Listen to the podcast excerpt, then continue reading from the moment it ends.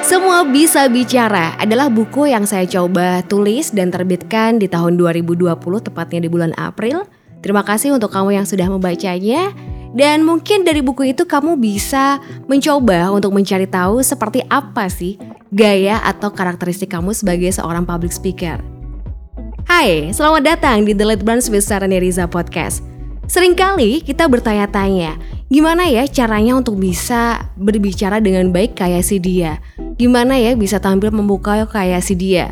Gimana sih caranya biar presentasinya keren kayak si itu gitu kan? Ya udah nggak masalah sih dalam proses belajar itu sangat wajar ketika kita ingin mencontoh, menduplikasi seseorang yang mungkin kita kagumi.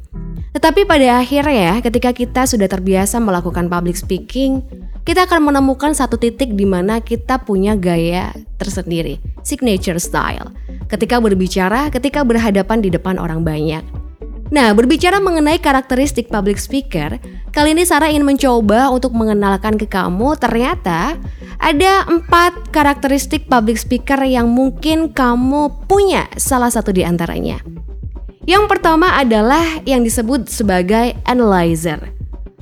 Orang-orang dengan karakteristik analyzer ini umumnya adalah mereka yang bisa berbicara secara rapi dan juga terstruktur bicaranya runtut. Kemudian dia memiliki goals ketika berbicara adalah agar apa yang ia sampaikan itu bisa dipahami dengan baik oleh audiensnya.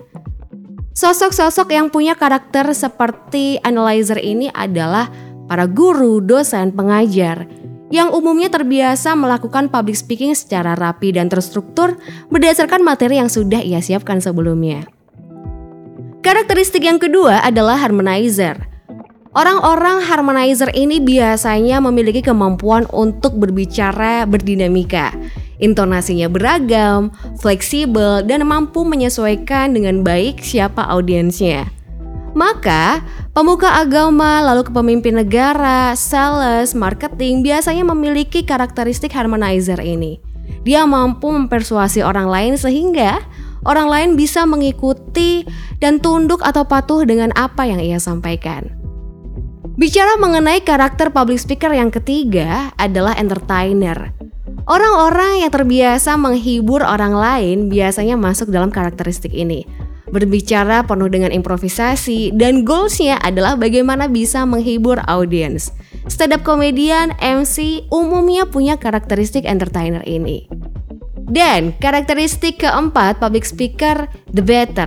Dia biasanya mampu mendebat lawan bicara, terlihat cukup mengintimidasi, tidak segan untuk menunjukkan kemampuannya. Mungkin kalau kamu lihat sekilas sosok seperti Najwa Shihab, Deddy Corbuzier, mungkin bisa masuk ya dalam karakteristik the better ini. Setiap orang mungkin punya karakternya masing-masing dan bisa aja memang kita punya beberapa karakter sekaligus. Tapi biasanya akan ada satu karakter yang dominan.